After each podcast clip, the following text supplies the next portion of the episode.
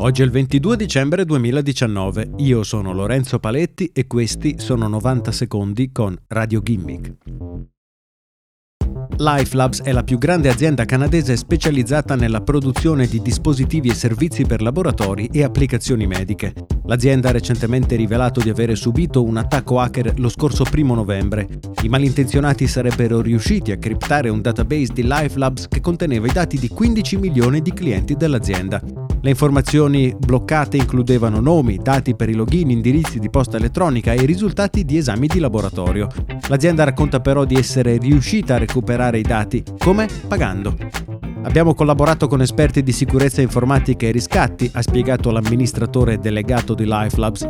Non è chiaro quanto l'azienda abbia pagato per riottenere l'accesso ai suoi dati. Quello che è sicuro è che il caso di LifeLabs è solo uno dei centinaia di attacchi ransomware avvenuti nel corso di quest'anno.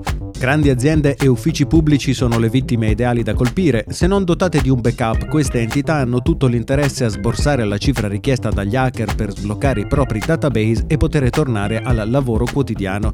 Il problema è però soprattutto per gli uffici pubblici che raramente sono assicurati e ancora più raramente hanno i fondi necessari a pagare il riscatto richiesto dagli hacker per lo sblocco dei dati.